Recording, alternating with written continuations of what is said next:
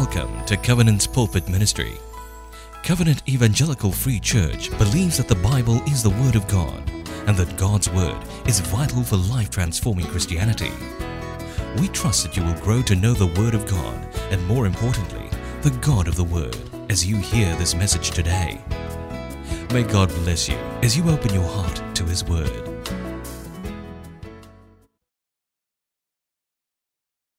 Good morning. Very glad to see us again for this second service here at BPJ Center. And for the past month in July, we've been doing a series on our life in God's hands. And now we are back in the book of Daniel. Okay, so can you turn to your neighbor and say, yes. Okay, yes. All right, turn with me please to Daniel chapter 7 now. As we continue the journey of placing our lives and the world in God's hands, Daniel chapter 7, beginning at verse 1. Verse 1.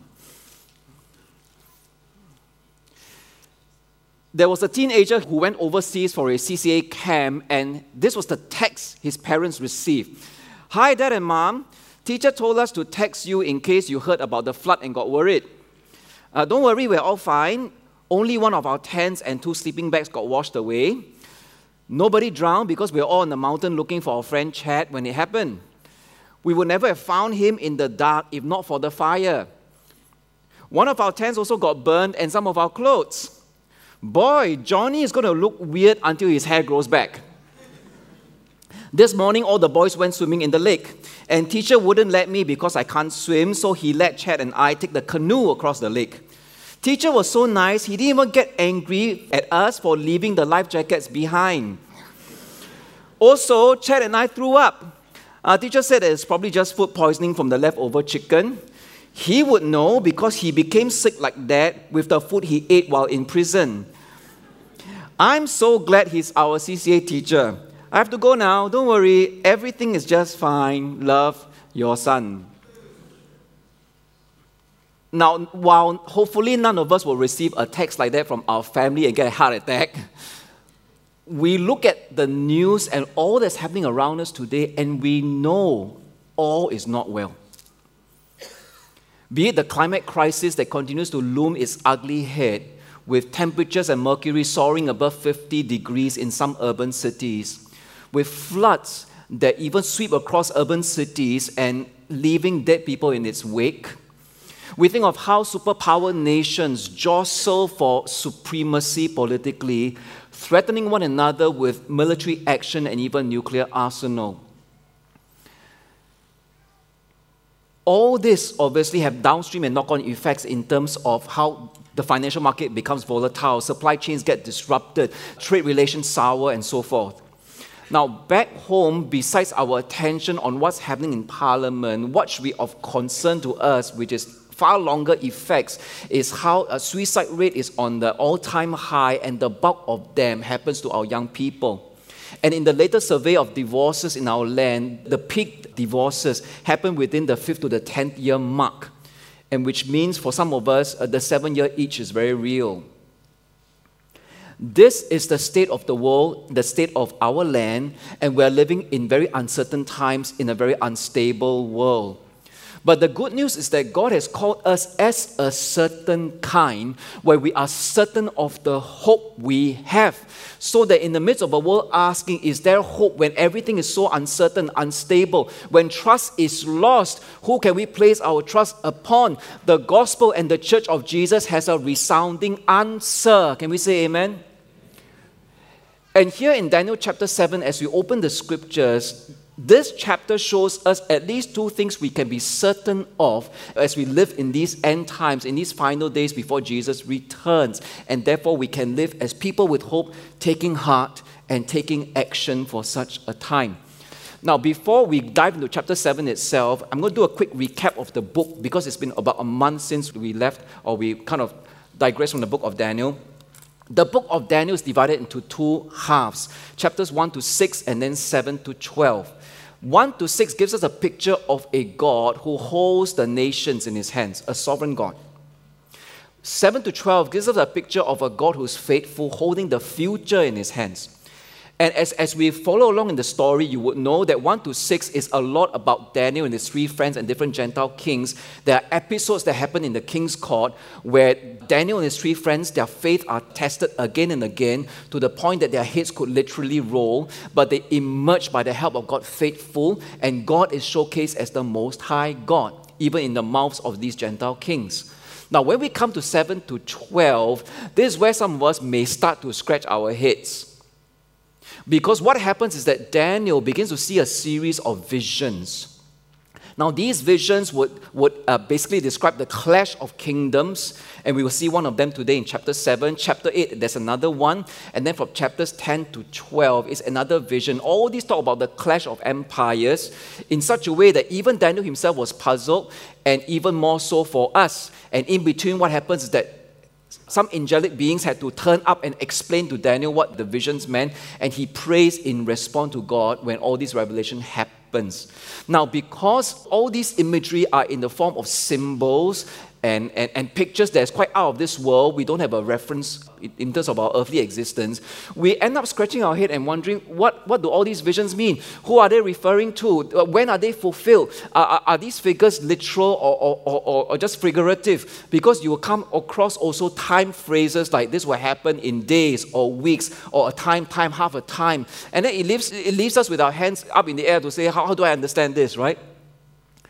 Now, because this is not meant to be a teaching hour, I will not dive into this genre, which we call the apocalyptic genre, or at least most of it in the second half of the book. But hopefully along the way, the preaching team will unfold some of these visions in a way that is a bit more understandable, in a way that we can share the house view. Okay? Now, for those of us who are helping to lead the word in your CG, ZM, CG leaders, and those facilitators, can you just wave at me if you're involved in, okay? You would have received an overview paper at the start of the year. Now, at the end of that paper is an appendix where there are some handles there practically that you can look at and consider how to go along in terms of the study of the word in Daniel, all right? But here in chapter 7, essentially, what Daniel paints for us in chapter 7, are there at least two things we can be certain of in these last days before Jesus returns. That's why we can take heart and take action. The first is that God is still directing the fate of nations.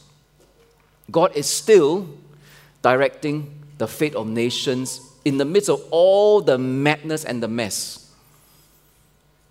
Now, let me summarize verses 1 to 8 briefly. Essentially, Daniel sees a vision of four creatures that don't look like anything in the zoo.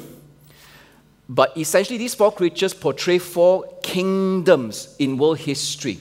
Now, the first is a lion with wings. The second is a bear with three ribs in the mouth. The third is a leopard with four heads and four wings. And then the last is a creature that's so unlike the rest. Those of us who have watched Sesame Street or Electric Company when you were young, you remember there was one segment where four things are shown and then one is totally different from the rest? It's like that. The fourth is so different and so fearsome, it's so terrifying. The only thing I can picture that we can understand is Godzilla in the movies. Larger than life, stomping and flattening everything that's along its way, including buildings and people and cars, and everybody is screaming and running in different directions for dramatic effect.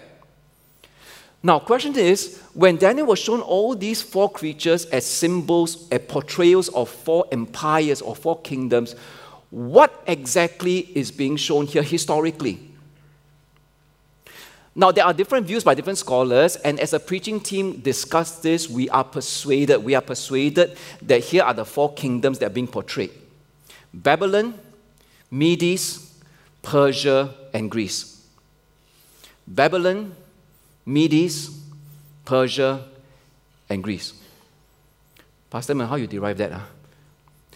Now, here's what scholars discover, that while the book can be divided into two halves, 1 to 6, 7 to 12, they notice that there is a segment of the book that's written in a different language from the rest. The rest is written in Hebrew, but chapters 2 to 7 is written in language called Aramaic, which is the language of those days. And they couldn't fully conclude why it is written in this language, but here's what they notice of the structure. Now, chapter 2 to 7 goes like this. It's a dream of four world kingdoms replaced by a fifth. You remember the dream of Nebuchadnezzar with the statue of the four different types of materials. Okay, so that's chapter 2. Chapter 3, as you would remember, there were 3 friends thrown into a furnace, right? There was a trial. And then Daniel interprets another dream for King Nebuchadnezzar. When Belshazzar comes into the scene, he interprets the handwriting on the wall. Chapter 6, another trial where Daniel is thrown into the lion's den. Chapter 7, there's a vision again of the 4 world kingdoms replaced by the 5th. So do you notice that chapters 2 to 7 actually is a bookend of the segment? They are referring, we think and we believe, the same thing, where instead of just our 2 pictures that show different things, they are actually concluding that these are the 4 same empires. Now, what are these empires? Babylon, Medes, Persia, and Greece. Why? Because in the first vision or the first dream, we know that the head of gold in the statue is Nebuchadnezzar and the Babylonian Empire, right? Okay, so that's what we can safely deduce. Now, when we come to chapter 7 now, what happens at chapter 7, verse 1 onwards? If you look at verse 4, the first beast that is described is like this. The first was like a lion and had eagle's wings, and then as I looked, its wings were plucked off. It was lifted from the ground and made to stand on 2 feet like a man, and the mind of a man was given to it. In the ancient gate of Babylon is the symbol of a lion as a symbol of the empire to scare off potential enemies, that you don't mess with us.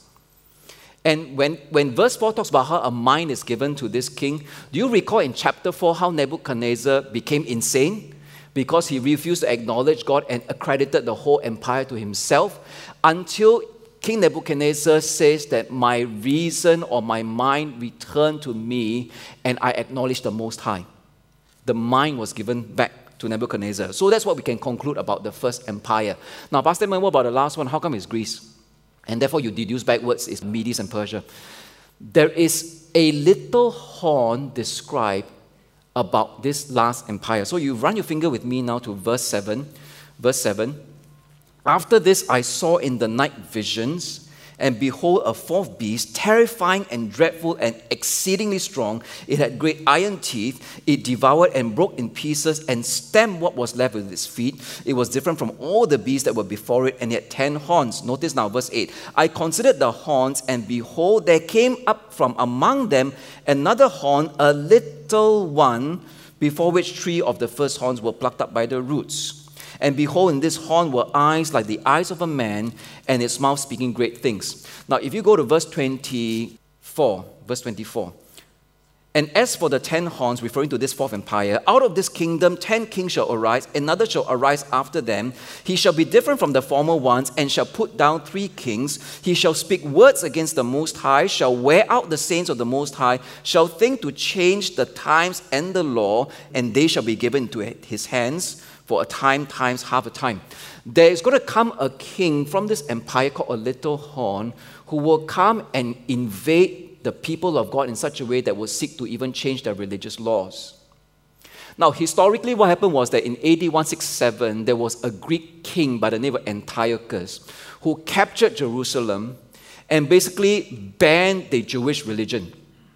He forbade them to practice circumcision or the Sabbath, and forbade them to even offer sacrifices on the altar. And instead, he took a pig and brought it into the temple of the Jews, slaughtered the pig and offered it as a sacrifice to his god called Zeus,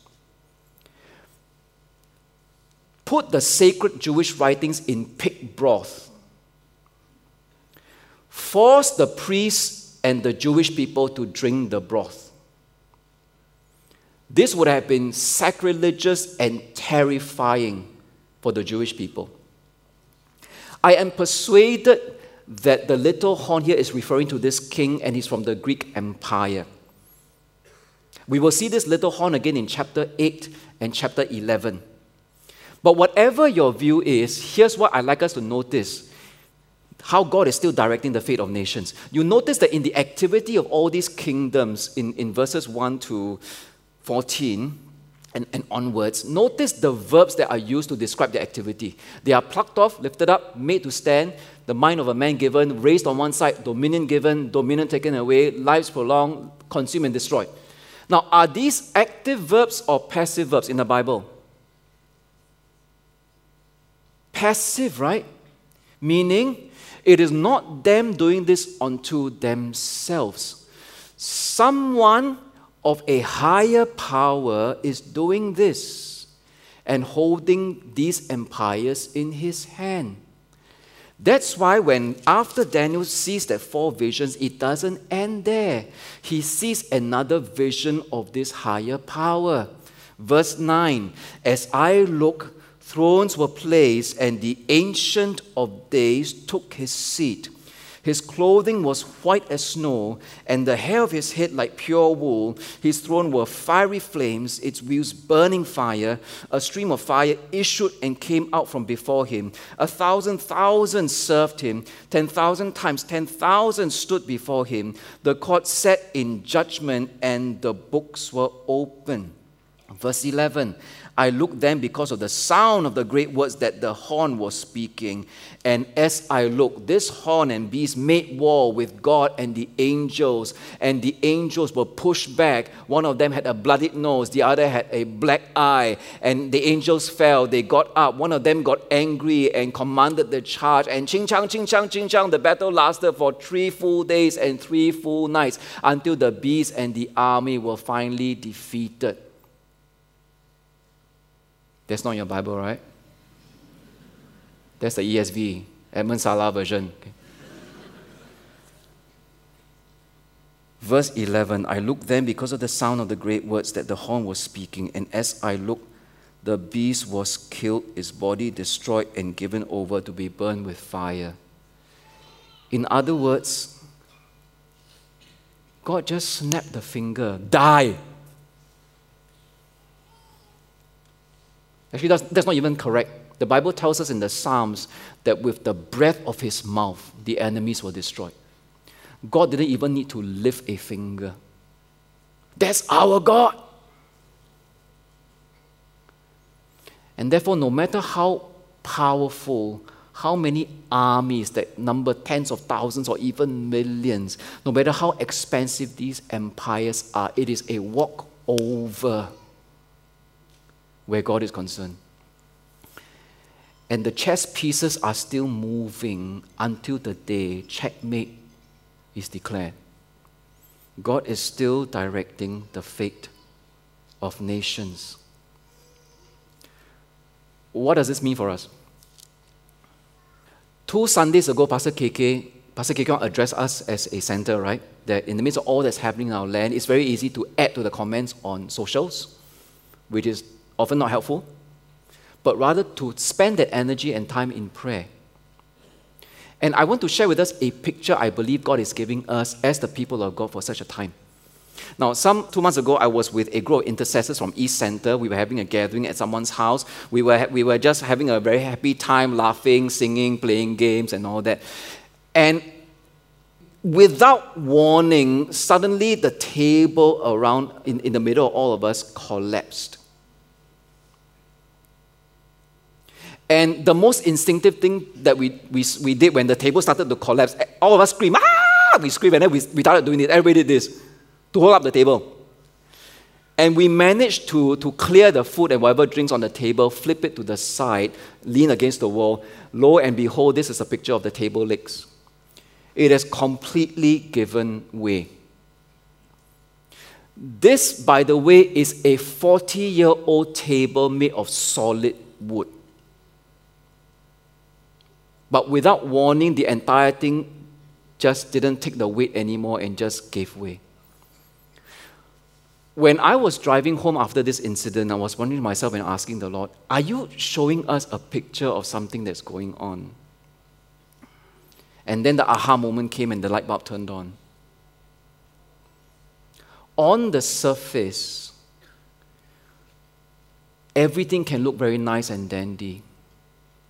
Be it families going for holidays overseas, everything that you see on Facebook where everyone's happy. We're trying to recover our economy and everything else. But below the surface, the cracks were already forming and getting larger. And if nothing is done, the entire thing gives way. And what God calls us to do as a people of God is to do this.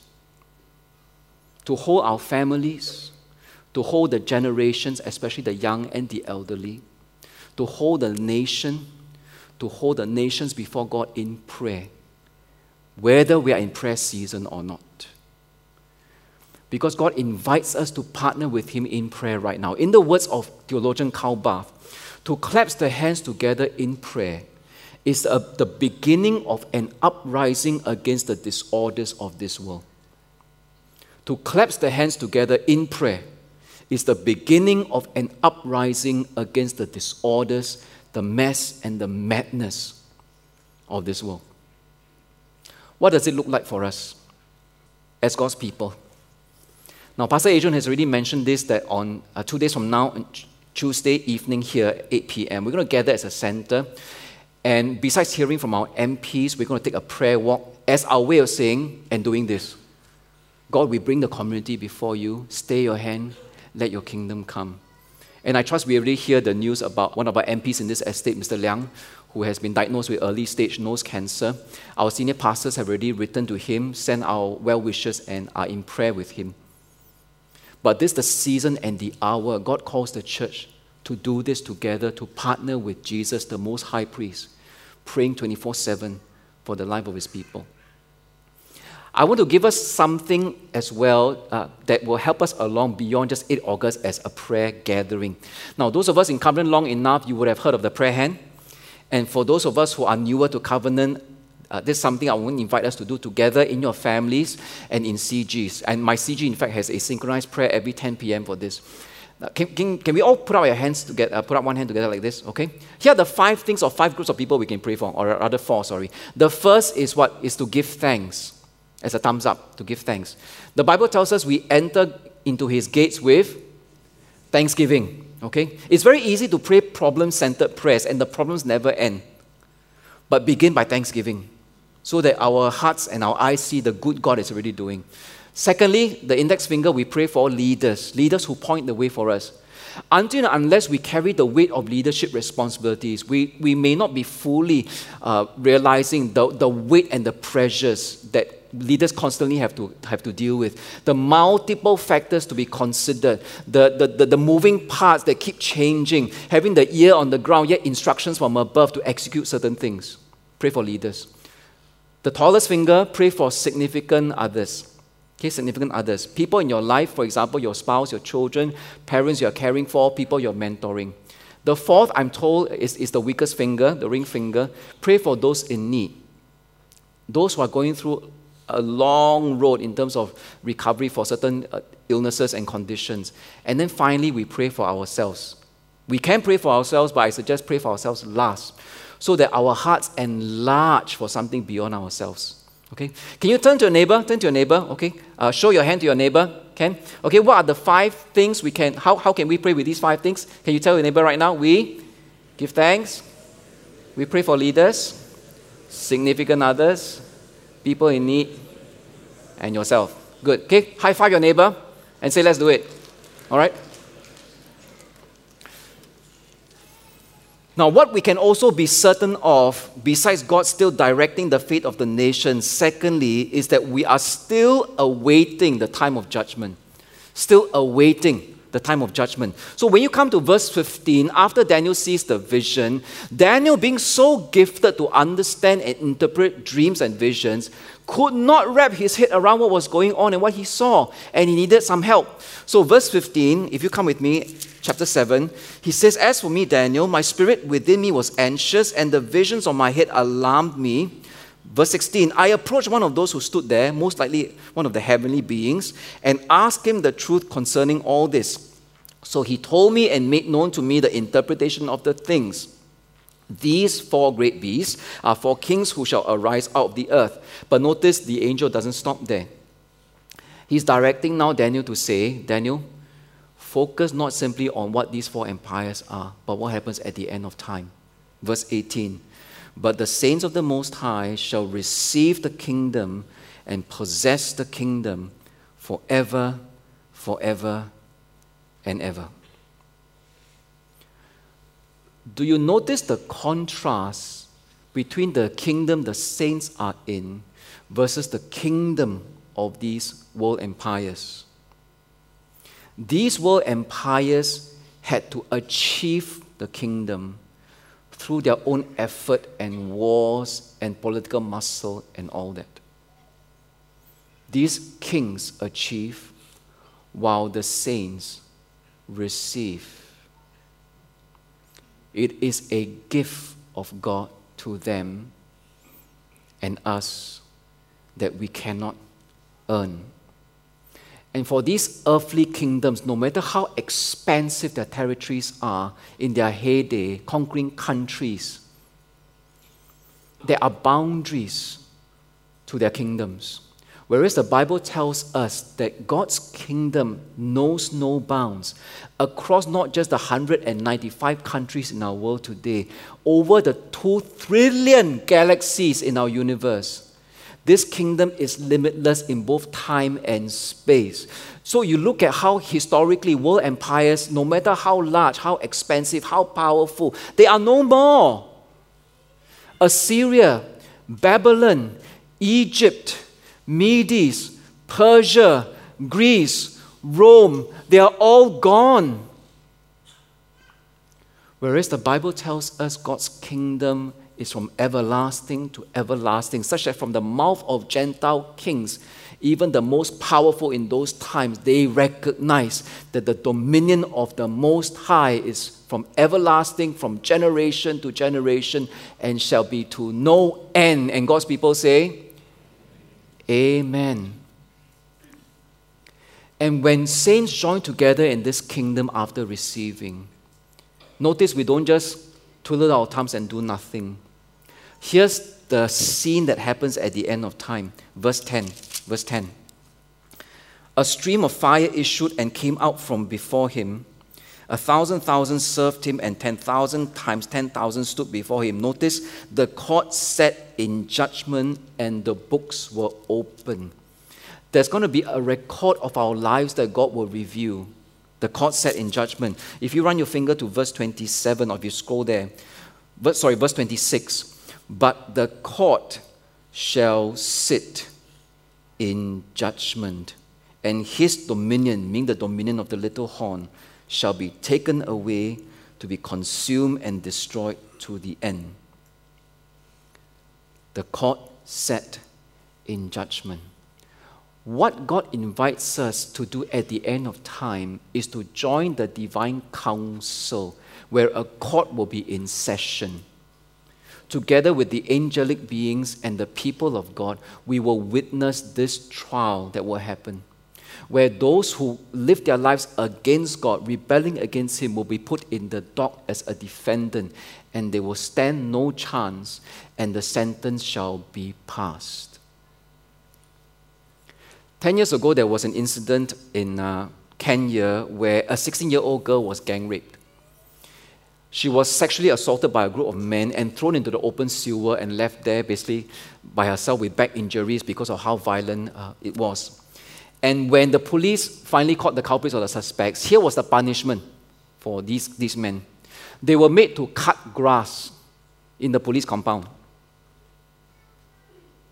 That's it. And so when people around heard that this was their punishment, they were enraged that justice was not being served. So hundreds of them marched as protesters to the office of the police chief, hung a piece of underwear at the gate, and held placards to say that slashing grass is not punishment for rape. And news went out beyond the city to different parts of the world, such that an online petition with 1.7 million signatures were garnered. And therefore, the police chief, the government, had no choice but to have a proper trial. And these men were finally sentenced with 15 years for the gang rape, and then 7 years for causing grievous hurt to this teenager. You see, my friends, we are living in the kingdom that is here and yet not yet, because the fullness of that will happen when Jesus returns. And often in this lifetime, injustices are real. Often in this lifetime, the fullness of that justice will not be served until Jesus returns. But when he returns, the sentence will be passed. And the sentence is not simply a few $1,000s as a fine, or even just 2 weeks in jail, or even a life imprisonment. It is the death penalty, the ultimate. Because the Bible tells us that even if we do not gang rape, all of us fall short of the moral standards God intends.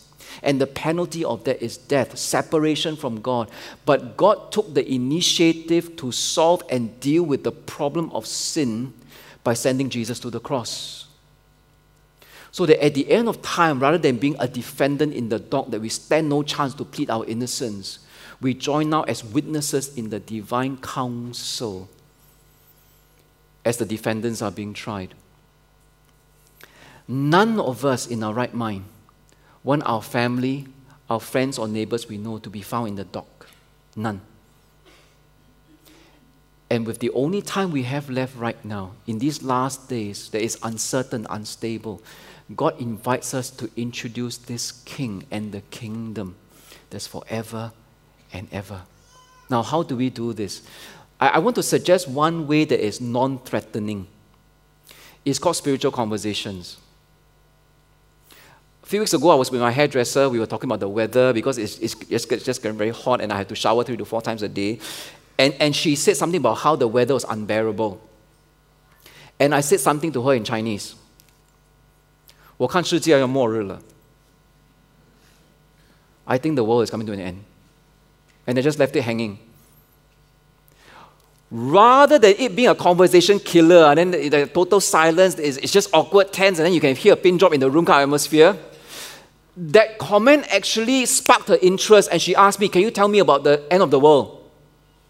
She knows I'm a Christian. And because she asked, I will have to answer, right? And so I basically talked about how Christians believe that Jesus is coming, where there's a new world that Jesus will make, so on and so forth. Spiritual conversations. Yesterday, I was at a dinner function. Sitting beside me was a friend, pre-believer, talking about how he likes to tour in different parts of Europe, saw the beautiful architecture of churches. And I just basically asked him a question, which faith or which religion do you feel more inclined towards? And let him unfold the story, spiritual conversations. We live in a multi-religious society where we have the freedom to do so respectfully. In fact, studies in North America are telling us, according to research, that it seems that millennials and Gen Zs, the younger ones, are more open to spirituality and faith and God than the previous generations. This window of time is offered to us, by which as we do this before the Lord in prayer to hold up our family, the nation and the nations before God, God invites us to receive the gospel all over again and carry this to wherever the Lord may lead us. Now, for some of us who may think, Pastor Edmund, I need a bit more help. Okay, good news. I'm going to sell a bit of Goyok. Alpha is coming. End of the month. To make it even easier for our pre-believing friends and family, it's online.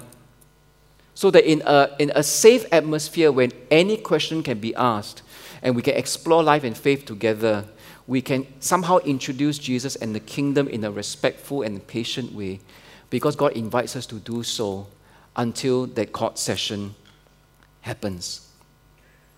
God is still directing the fate of nations. We are still awaiting this time of judgment. Let me close with this final story before we join in Holy Communion together. The majority, if not all of us, would know the current Ukraine president because of the Russian invasion. He has a predecessor by the name of Viktor Yushchenko, and while he was running for president, what happened was that the ruling party tried to get rid of him. His face was disfigured, he was poisoned, and he managed to survive the ordeal. And not wanting to be outdone, it seemed and was told that the ruling party decided to rig the election results. And so on national TV that was state-run, when they announced the results, there was a newscaster who basically said, in their language, ladies and gentlemen, I announce that the candidate Viktor Yushchenko has been decisively defeated. Unbeknown to them on the TV screen, at the bottom corner is a translator in sign language, which some countries have, right? The name of this translator is Natalia. And here's what Natalia translated in sign language. I am speaking to the deaf people in Ukraine. They are lying. And I'm too ashamed to translate those lies. Yushchenko is our president. And when the deaf community got the message, they sprang into action. They started telling other people. The news agencies got wind of it. And before long, some of these journalists found the courage and were inspired to tell the truth, at least what is supposed to be the truth in the media. All because one lady by the name of Natalia says that they are lying. Yushchenko is president. You see, my friends, in these last days, where foreign powers jostle for supremacy, threaten one another, and the narrative of the world out there is he who has the most toys win. Because this world is all there is to it. God has called us as the church of Jesus, holding the scriptures in our heads. They are lying because there is a kingdom where Jesus is king. And he tells us through the scriptures, he calls the church together now. Even though we are at the bottom of the screen, we may not be the main figure on center stage of world history. We are a constant feature to tell the world, these are lies. Because the kingdom is here. And this king has come. So that in these final days before Jesus returns, let the church be found faithful, fruitful, even when the world is facing uncertain and unstable times. I'm going to invite us to bow our heads in prayer together. And in a few moments' time, we're going to join together in this symbolic act of the Holy Communion to remember that this King has come. He did not strive for power, but gave up his right so that we may receive the kingdom. This King has come and gone to the cross so that rather than being a defendant in the dock, we can be part of the cloud of witnesses in the heavenly council one day.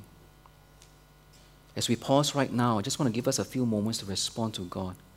Whatever God may have put upon your heart, pointed his divine finger at, just for a few moments.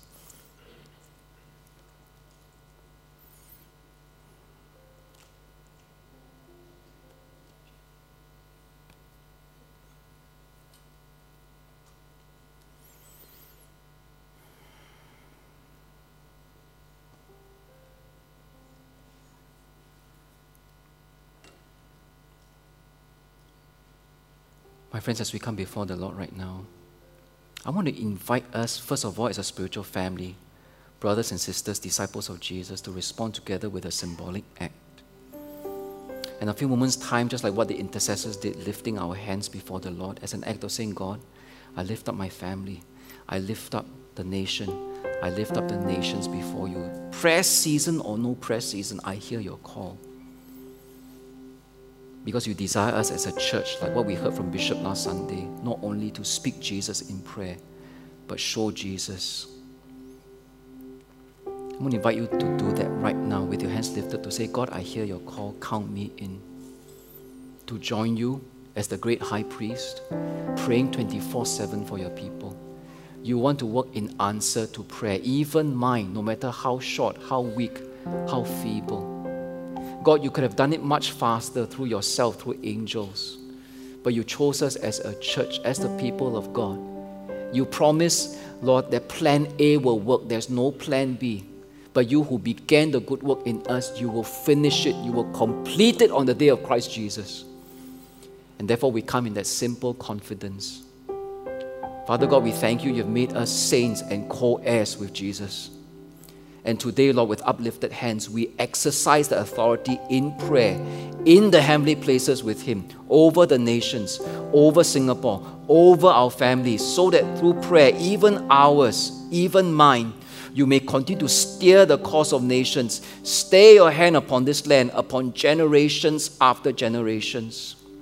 Lord, I ask that you lead me to people ready for spiritual conversations, that with them I may speak Jesus and share Jesus, that they may turn to you and find that certain and stable hope in our uncertain unstable world.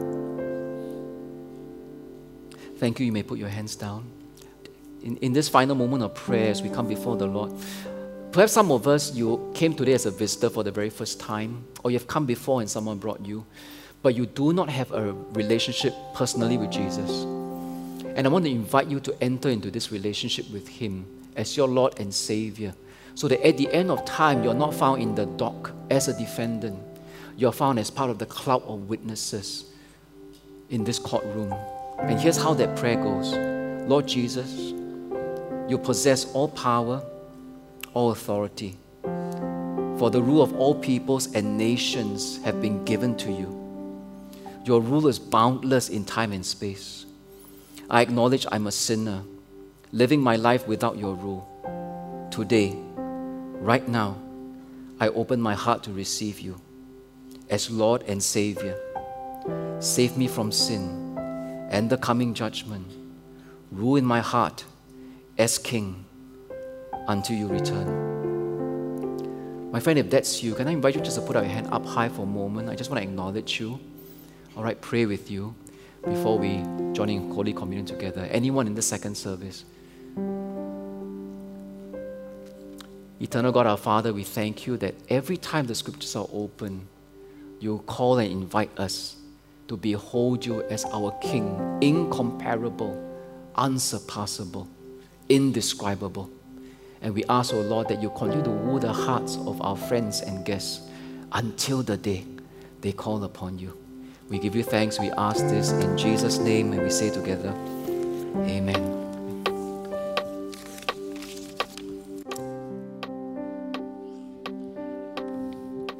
Let's sing this together. Shall we rise to our feet?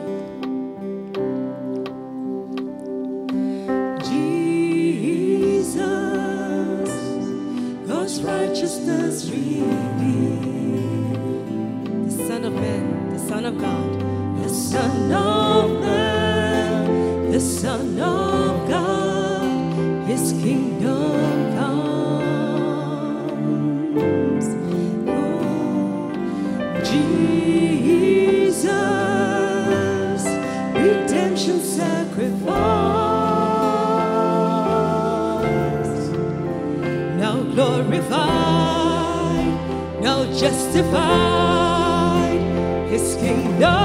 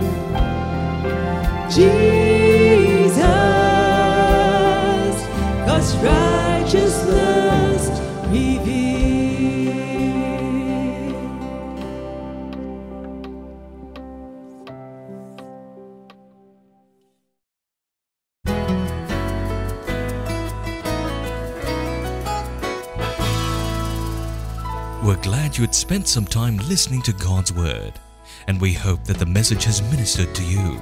You can visit us at www.cefc.org.sg for more sermon titles. God bless you in your spiritual pilgrimage ahead.